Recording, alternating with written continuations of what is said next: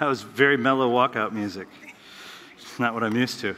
Hey, uh, you know, this happens to me very regularly when we're in worship and uh, we're singing a song, and I just, uh, I just hone in on the lyrics. And um, I, I just want to encourage you when we worship, just be careful not to just sing. I mean, sing because God calls us to sing, and rejoice because God calls us to rejoice, and, and all that, but, but pay attention to the lyrics of the song and, and let the lyrics of the song um, challenge you. And let the lyrics of the song really uh, penetrate who you are. And I think some of the lyrics we sang today, they're brave lyrics. To, to really say, I want to know you more, I want to know you more. Well, guess what? There's no greater adventure in life than knowing God more. But it can be scary sometimes because God sometimes calls us to go places and do things that we don't necessarily, or exposes things we don't necessarily want to see. There's just a, it, it, there, there could be no greater adventure you can go on.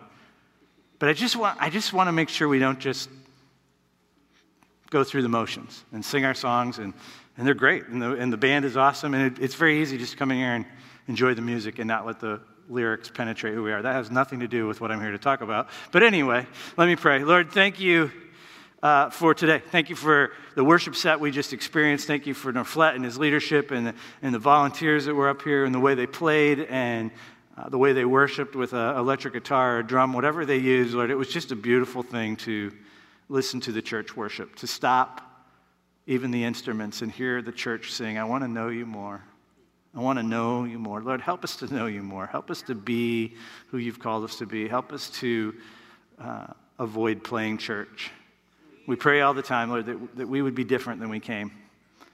That this would be, um, that this would be impactful.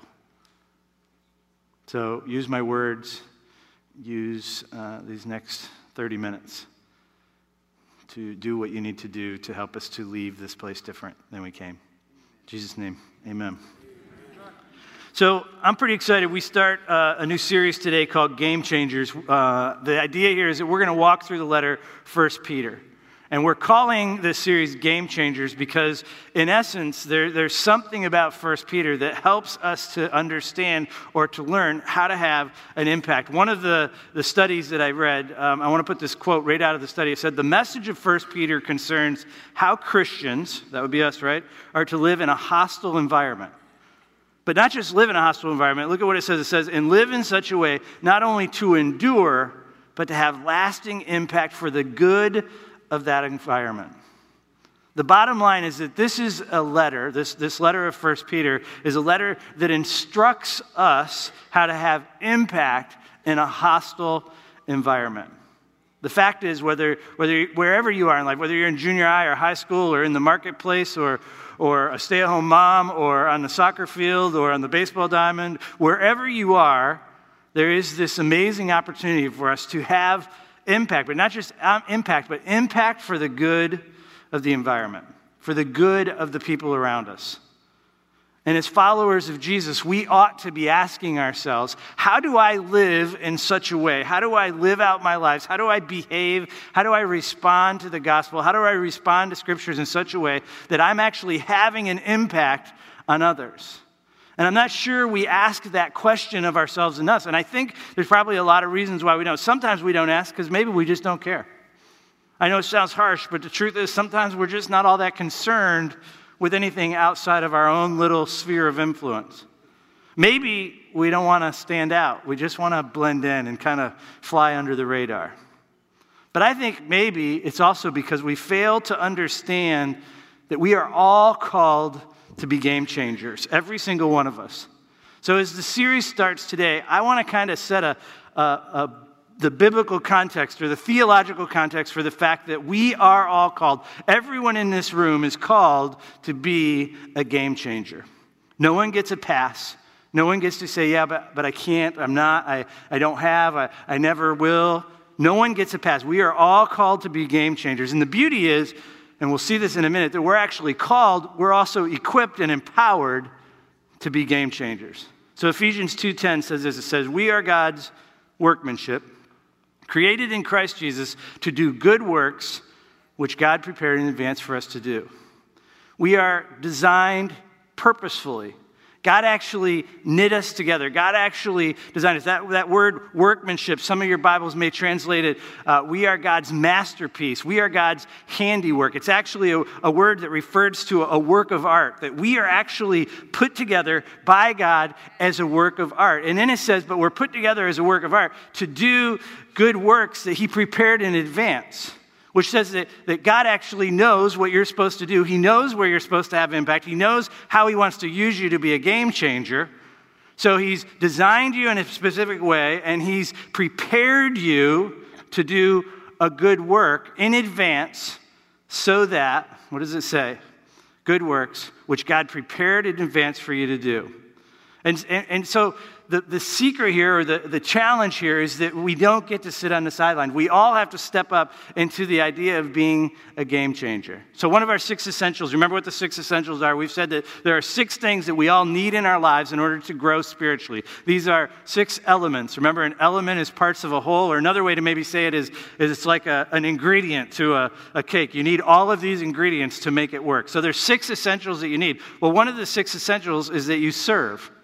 So if, you, if, if we as a church are calling you to serve, it's not just because we need busy people. It's not just because we want to get you out of the seats and doing something. It's because when you serve, you begin to understand and discover what that very purpose that God created you to do is. You begin to understand what God made you to do.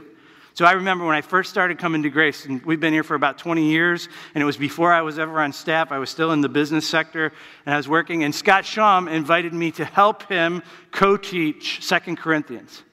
Well, it was teaching or co teaching with Scott, Second Corinthians, that I discovered something. I discovered, A, that I, I love to study the Word of God with a mind for how would you teach it. It became very life-giving for me to do it. And I also began to understand that, that God may have given me some teaching gifts. It's something I never would have even known. Had Scott and I said, hey, come alongside me, let's do this together. So we serve, and as we serve, we began to discover, hey, I can do this.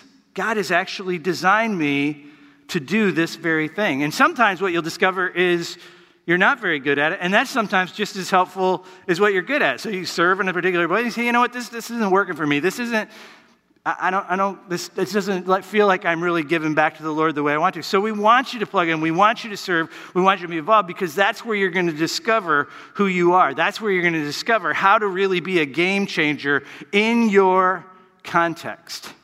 The other thing I want you to see theologically, biblically, is Jesus was talking to his disciples.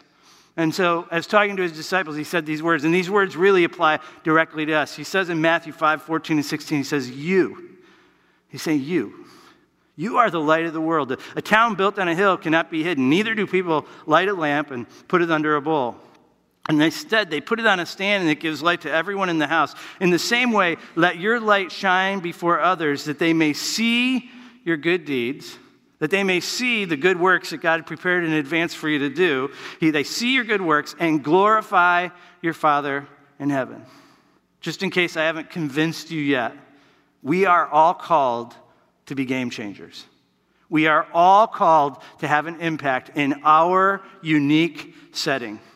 We have to live our lives in such a way that the people around us see the light of God in us. We have to, to live our lives and do the good deeds that God prepared in advance for us to do so that, what does it say? It says, so that your deeds will glorify your Father in heaven. And what does it mean to glorify God? We've talked about this a lot. To glorify God means to make God known. Really, we exist to bring glory to God. What does that mean? It means we exist to make God known. And when God becomes known, everything changes. The more we know God, the more we have change in our lives. The more we, we know God, the more we say, when we sing a song, I want to know you more, I want to know you more, it's because knowing God more changes everything about who you are. It changes your behaviors. It changes your responses. It changes your attitudes. So we want to know God more, but we want to also be people who live in such a way that we bring glory to God or make God known. Part of today, and I'm excited about this, is we get to talk to a couple of people who are game changers in their unique setting.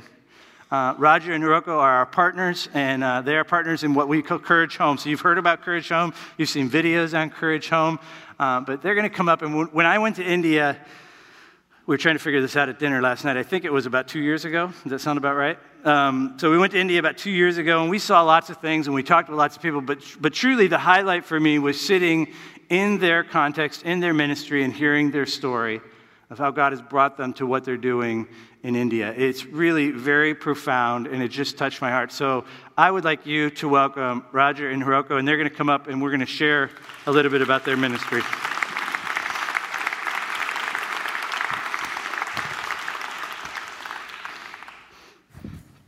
Glad you're here. Thank you. So, Roger, I'm going to let you just kind of uh, tell everybody what it is you do, um, a little bit about the, uh, the partnership we have and, and, and what the work is, and uh, however you want to describe it would be awesome. Yeah, Courage Homes is an aftercare home for teenage girls who are rescued from trafficking. And we're licensed through the government in our city in India. And when the girls come to us, brought by local police, we have a team of 12 Indian Christian women that do the work of mothering, counseling, um, giving medical care, um, Education. education, teaching, things like that. So, kind of a whole variety of things we have to do to help the girls because when they come to us, it's like raw trauma. Sure. So, you have lots of different kind of wild behaviors and things going on. So, teenage girls, how old? 12 to 17. And is it common to have girls as young as 12 come in? No, it's more common to have 14 years and 15 years old. 14 and 15. But 12 years old has come. Actually, one girl was less than like 10 years old. Oh my goodness, 10 years old. Huh. So, why Courage Home? What's the significance of the name? Why, why did you choose? Yeah, when, when we chose the name Courage Homes, we were thinking about how it would take a lot of courage for our team to stay in there with, the, with girls in the long haul. We know firsthand what it means to heal from abuse, and we had people around us in a season of healing that we were in. But what we didn't anticipate was how much bravery the girls themselves show. We have girls that have to go uh, to testify in court against the perpetrators with the judge there, all the people in the courtroom, and talk about the really painful, shameful details of what happened. And so we've seen a lot of bravery on their part. Sure. Um, even girls that cried out for help, tried to escape from where they were being held against their will, things like that. I see. So that's part of the courage that God gives. And uh, all the society in India believes once you're abused, your life is ruined. So just the courage to believe for the future and the courage to believe there is a potential and they can be successful, that's why it's Courage Home. So, you're saying that society actually kind of lays on them that now that this has happened to you, you're damaged goods. You're ruined. You're, you're ruined. You're, it doesn't matter. There's, there's, no, there's no getting out of that, whatever it is, stigma or, or, or label But that's been put we on and our team are saying that's not true. We Sure. know you can heal. We know that God has a different future, a better future for these girls. Uh-huh. And so we're trying to give them a fighting chance to go on that pathway. That's great. Uh, Hiroko, I know a little bit of your story, but I want you to share um, with us a little bit of your journey, and and th- even thinking about that Ephesians two ten that God has has prepared you in advance for the good works, and you guys are doing a really good work. It's amazing to see what you're doing and, and be able to partner with you. But can you tell a little bit of your own story and how that prepared you for what you're doing now? So about um, 10 years ago, I started having a flashback, which I started remembering something happened when I was a child. I was abused as a child. And we are in the States for three months. We've been in India about 10 years by then. But we have to stay in the States to get counseling. And that was really painful process for me. If you know anything about trauma counseling, before you get better, it was. So it was like fighting against a wave. It keep coming. I keep fighting, but it's coming. It seems to be endless. And uh, eight months into it, I was very, very close to giving up whole process. And I was so angry at God. I remember I was sitting in a counseling room. I was just so angry. I started ripping my Bible. I confess. I was just so angry, I started ripping my Bible. And that day I felt so awful. What kind of Christian am, I to you know, destroy the Word of God, the book? But I was driving on the street and I saw this picture. And uh, this side, I was sitting in darkness alone. And this side, I saw dozen of Indian women sitting in bigger darkness, and they're wounded physically. I see the blood and coming, and I heard the voice If you cannot trust me in your own darkness, how can you trust me in other darkness. For now, trust me, I will be sending you there.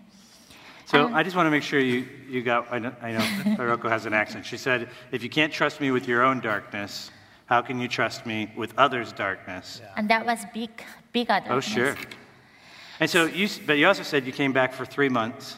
We and thought they- it was gonna be three And, you- months. and so you entered into some counseling, discovered through some flashbacks that you had your own um, abuse as a child.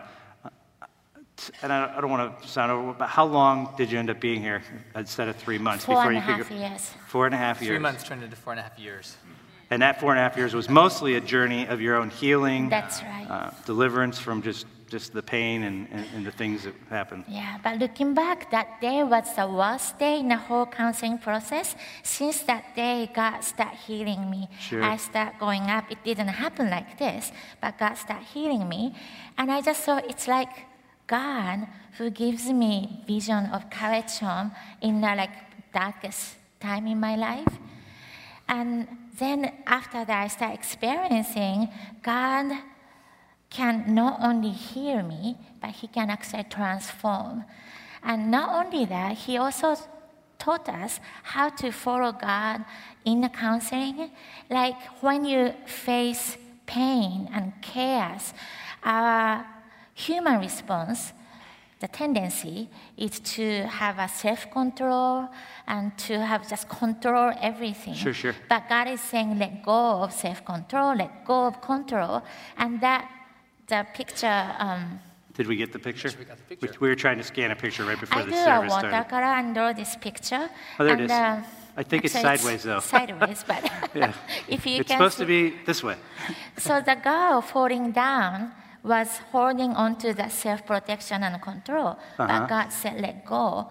And when you let go, you kind of feel like you are falling down into unknown. Sure. Like you feel so Lack vulnerable. But that's when you find God really works in you. And as we do Courage Home, you know, we start at home, we fix chaos every day, traumatize girls. But again, and again, God reminded me I have to let go of my control and let God work in their lives and in our lives. Then you realize you're actually falling into God's hands. Sure. So the beauty of that is, and I, I kind of part of the reason why I just I love the fact that they're here today. Imagine the hope that Roger and Hiroko can give to these girls when part of her story is so similar to theirs. And and you know, I don't understand all of why things happen the way they happen, but the truth of the matter, God has redeemed something that was so traumatic in such a profound way that, that the two of them can actually have hope for the girls when the, the girls probably have a lack of hope for themselves, even because they know, look, there is another side of this. There is a way to, to, to experience Christ and to find healing in such deep wounds. One of the things, before I forget, I just want to put out there um, this is a book that they just wrote that came out, I think, just in the last few weeks. Ten days ago, we 10 days? finally. 10 days ago. Um, and I had a chance, I, I knew their story from when we were there, but I had a chance to read about half of it yesterday. Um, it's well worth your time.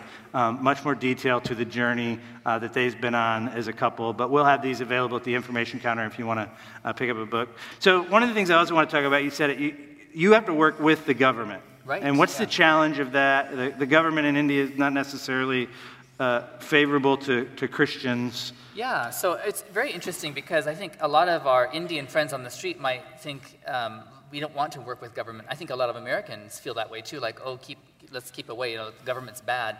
But actually, what we find is that there are many men and women in the police force, in government officials, um, whether they're Christian or not, in India, who really have a heart to help. Right. And so what we're finding is that the Delhi police, um, local police will bring people to us, the national police will bring people to us, and um, they're rescuing the children out. They're working with the court system to help girls so that they can speak up for themselves.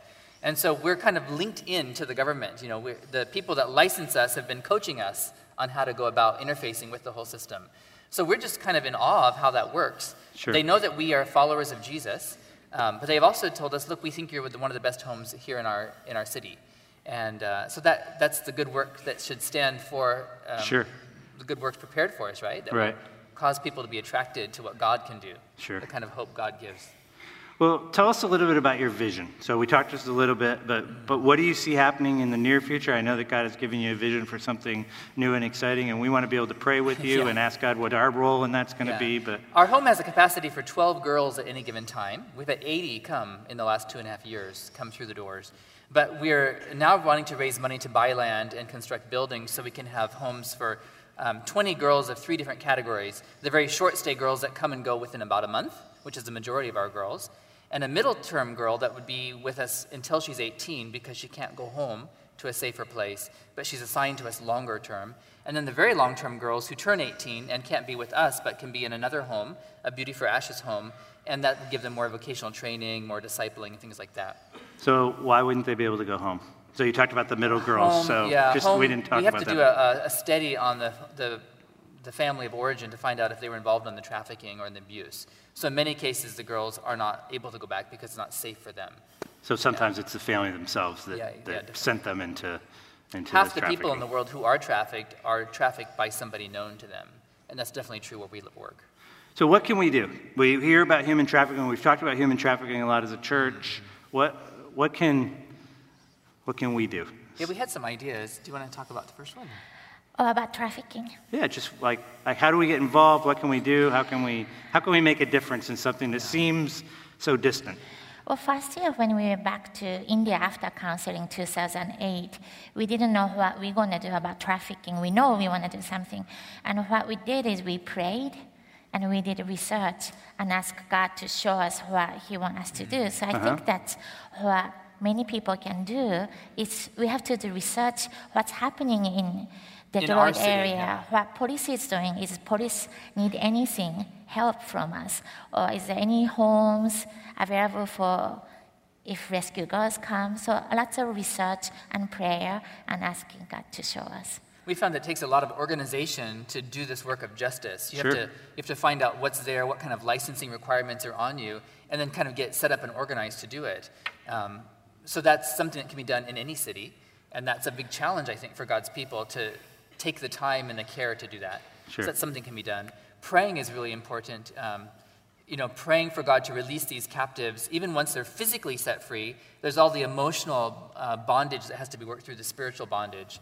Um, we welcome people to partner with us. We know that you guys are partnering with us. We're so grateful for the financial support that helps to run the home. We're now looking to raise a lot more money to buy this land. How much? About three and a half million dollars. That's awesome. yeah. So, I mean, we think it was a miracle to get the thing started, a miracle to find the team in place. We just need another miracle now. Sure. find right more, right? We can we can believe God for that, right? Yeah. Amen.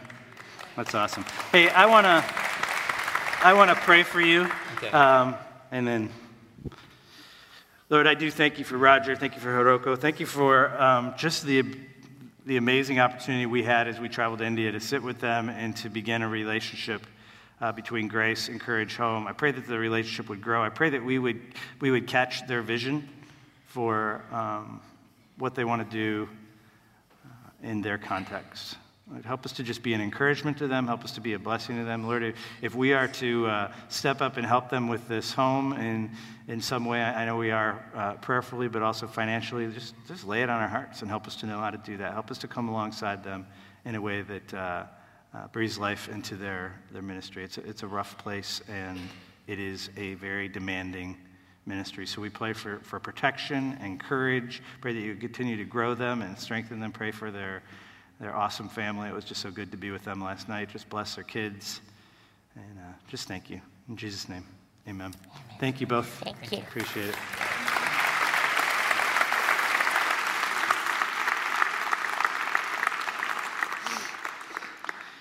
So here's what happens in a, uh, in, in a context like this. I think sometimes we are convinced that we don't have the opportunity to be game changers because we're not in India. Well, yeah, but, but you're a pastor. Yeah, but, but you're a, a partner over there in that, in that foreign country. And, and I just want to make sure that you're not giving yourself a pass, that you're not saying, yeah, but, yeah, but they are. I just want to make sure that, that we go back to the biblical context, that we are all called to be game changers in our unique context. That is their context. But don't let that be a reason why it's not for you. So, I have no idea where I am. I do this to myself all the time. So I was on a, uh, let me put the, the whole context thing in, in, in, into uh, my own journey. I went to Brazil, uh, one of the first mission trips I went on. I just sold the business um, that I was in, and I was sitting with Ken Decker, who was our missionary there. Ken has since passed away. We were sitting on a boat called the Ebenezer, our feet dangling in the Amazon River. And I said to Ken, I don't know what to do next. I don't know what to do with my life. Uh, I think God is calling me to do something in ministry. I started talking about uh, traveling and, and doing that, that, that partnership thing like, like uh, Roger and, and Hiroko. And Ken looked at me and said, don't, don't ever think about coming here and having impact if you can't have impact in your own context. Don't ever think about traveling across the seas to think that you can be one of those types of people if you can't be that type of person in your own context. And in reality, it was a wake up call for me that I needed to go home and I needed to be a game changer in my house. Right? I needed to be a game changer in my community. I needed to be a game changer in, in the very context that I was in. And whether God was calling me to go or to stay wasn't really the question. The question was, am I having an impact in my particular setting. And the question is are you having an impact in your particular setting? With just a few minutes remaining, we don't have a lot of time.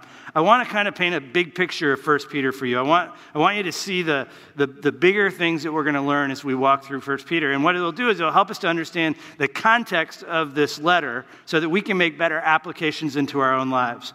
The reason we got to understand the, the context is because we need to know what it is that Peter is teaching and why he's teaching it, and then say to ourselves, well, well how is my life similar to that? What is it that I can relate to? What is it that, that is similar to my journey that allows me to make application? Otherwise, what we do is we read the letters and we think, well, that's for them, not necessarily for us. So the first thing I want you to see is that, that Peter was writing to Gentiles. He was writing primarily to Gentiles. And so, in essence, he's writing to us. So, my guess is the vast majority of us in this room are not of Jewish descent. And some of you may be, and, and, and that's great, and it would still apply to you. But for those of us who did not come out of Jewish descent, and we are Gentiles, as those were Gentiles, the first thing that we can recognize is, is that this is a letter for us. But the thing that's fascinating is if you look at 1 Peter, if you want to grab your Bibles, open to 1 Peter, look at 1 Peter 2, we're going to read verses 9 and 10 because there's sort of a, uh, this is sort of an overarching theme to the entire letter that I want you to get. So 1 Peter 2, verses 9 and 10. Peter writes these words. He says, You, remember, he's talking to Gentiles, but he's going to use this amazing language that so, so it harkens back to what was happening in the Old Testament and the way the God's chosen people were, were described. He says, You are a chosen people. You are a royal priesthood, a holy nation, God's special possession. I love that. God's special possession that you may declare the praises of him who called you out of darkness into his wonderful light. Once you were not a people, but now you're the people of God. Once you had not received mercy, but now you have received mercy. He goes back and he says, You are all game changers. As a matter of fact, you're chosen by the living God. You are a royal priesthood. You are God's possession. The, the God of the universe says it, that I hold you in my possession. All of this, and look at verse 9, it says that you may declare the praises of him who called you out of darkness into the wonderful light. That we might declare, that we might live our lives and, and, and live out and behave in such a way that it declares the praises of Him, that it brings glory to God, that it makes God known, that each and every one of us are a part of the royal priesthood and called to be game changers. I have a couple of friends who are battling terminal cancer. Um, and it's, it's been hard. But I, I, want you to know or hear that as I journey with both of these people, uh, they are modeling for me this idea of declaring the praises of God. Amidst the loss of, of even being able to do the things they want to do, amidst the, the physical pain that they're in, amidst the, the, the prognosis of, of what's going to happen, it's terminal, there is this joy that they, that they exhibit. And I, and I sit with them and I'm amazed and I'm challenged and I hear God saying, Look, we are to declare the praises of God regardless of our circumstances. And if these two ladies can do that very thing, how much more in whatever circumstances I'm going through, that I can declare the praises of God, that I can live my life in such a way that I am light in the darkness.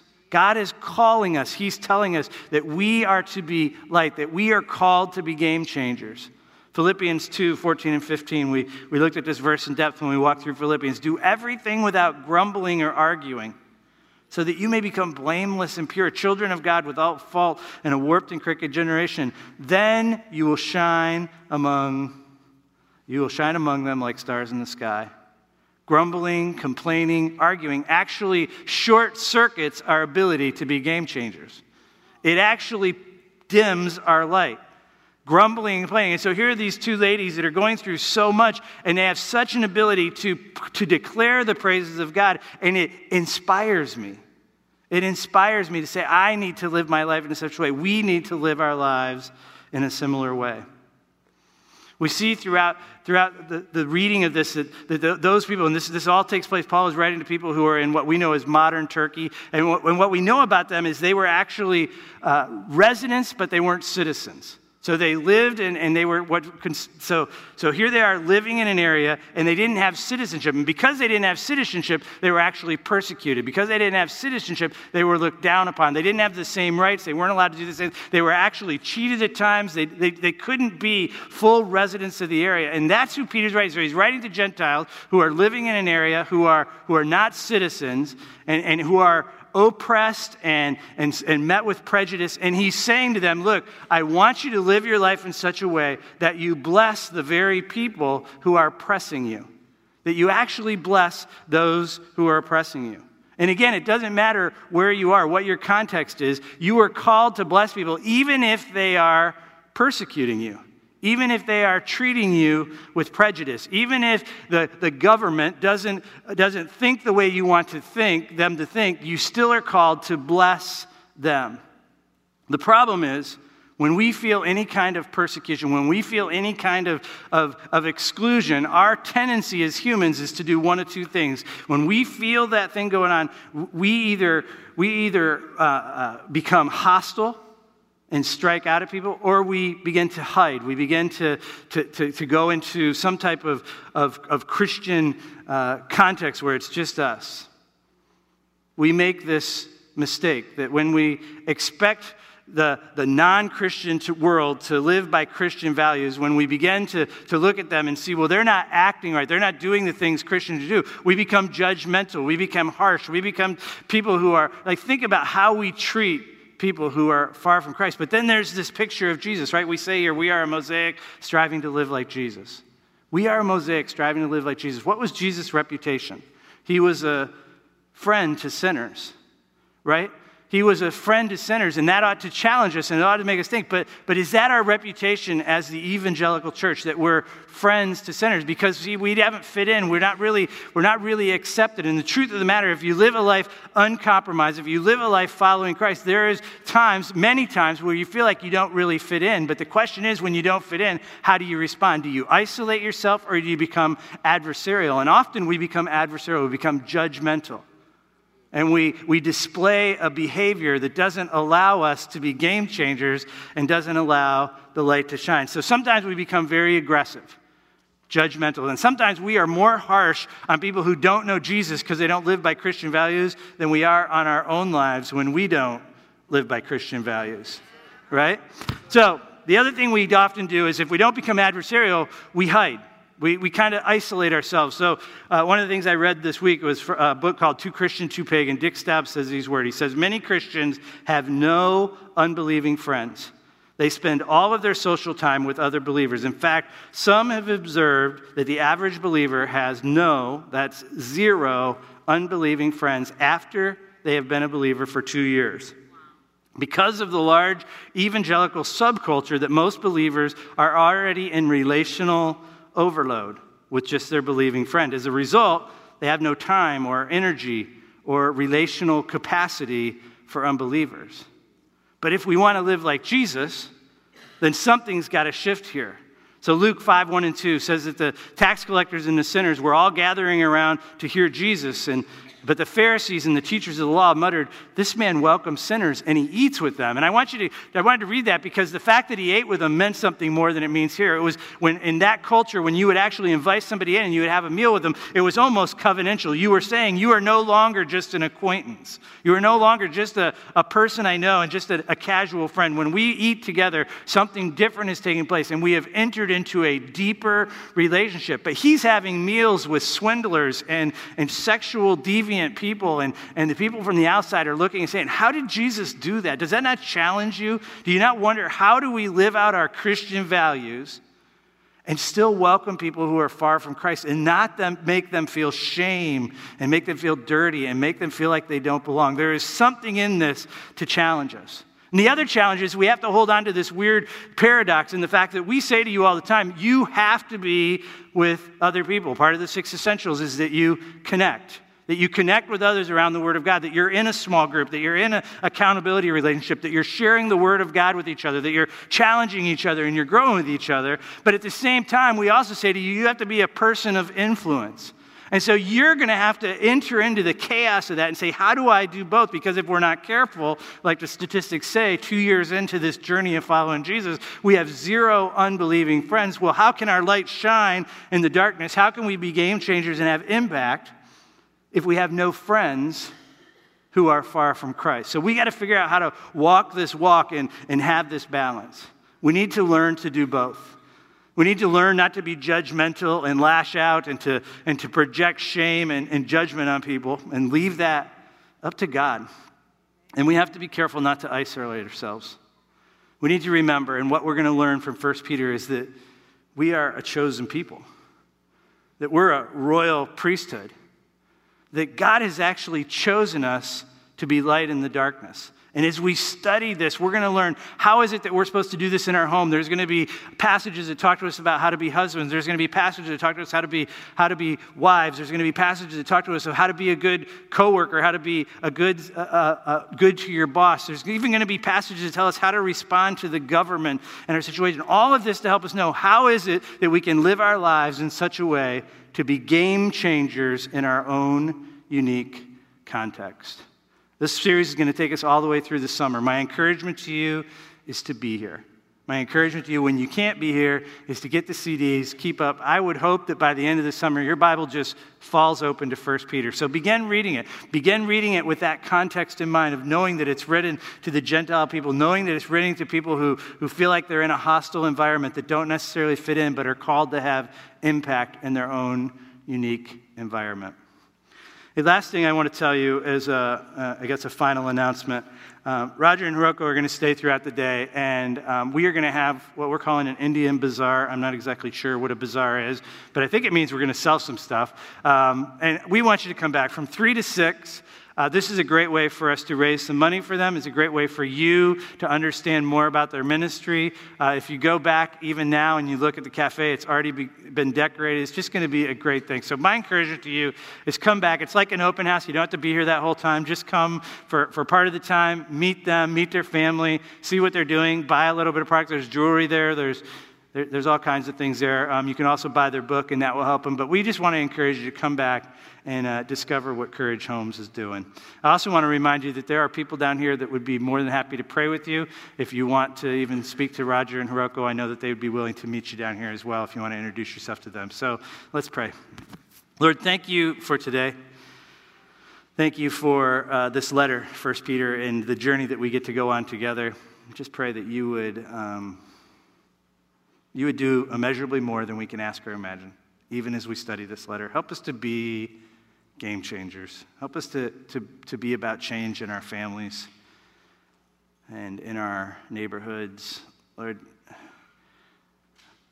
help the message of Christ to spill out of this place in an uncontrollable way, like the early Acts church, that people would just be flooding because they want to know your son.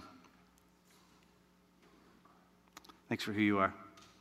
Thanks for this body. Thanks for the chance for us to be together, to connect, to gather together. In Jesus' name, amen. Be blessed. Have a great Sunday.